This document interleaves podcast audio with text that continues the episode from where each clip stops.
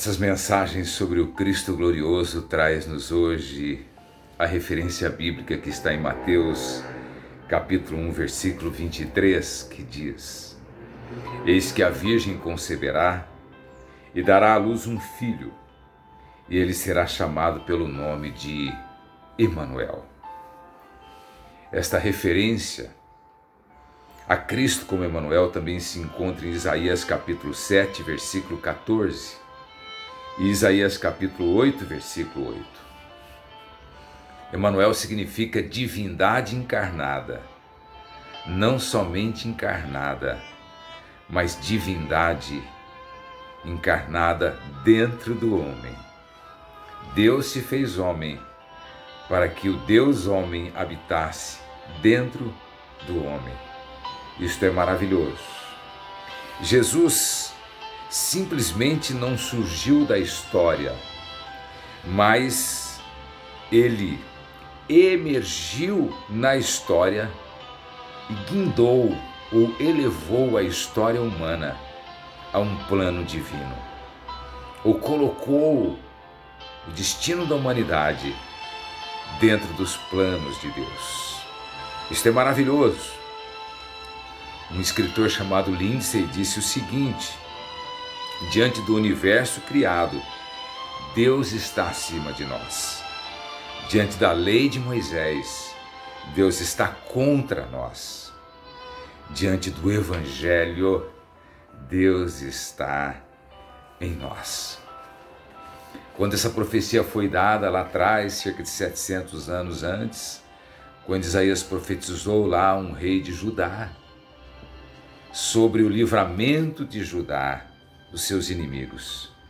Ele disse: O sinal será este: a Virgem conceberá e dará à luz um filho chamado Emanuel. É impossível que uma moça solteira virgem conceba um filho, engravide, sem nunca ter tido um relacionamento com um homem. É impossível. Mas o impossível é uma especialidade de Deus, inclusive na pessoa, obra e vida de Jesus Cristo. Ele veio provar que o impossível é possível, que Deus faz tudo para alcançar o ser humano e o seu coração. Então, nós temos mais uma referência bíblica que está em 1 Timóteo capítulo 3, versículo 16, aquele que foi manifestado na carne. Deus se fez carne e habitou entre nós. E vimos a sua glória, diz lá em João capítulo 1, glória como do unigênito Filho do Pai.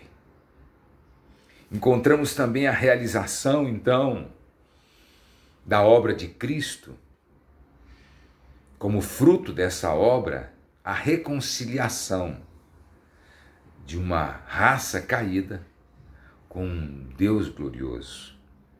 Por meio de Cristo, nosso mediador, nosso intercessor, nosso redentor, nosso resgatador e nosso libertador, nós podemos encontrar nova vida, coração novo e nova natureza.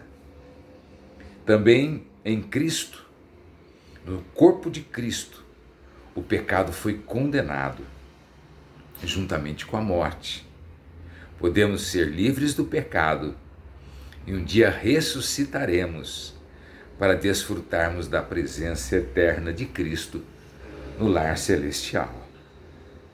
Portanto, o Criador se fez criatura para habitar dentro das criaturas.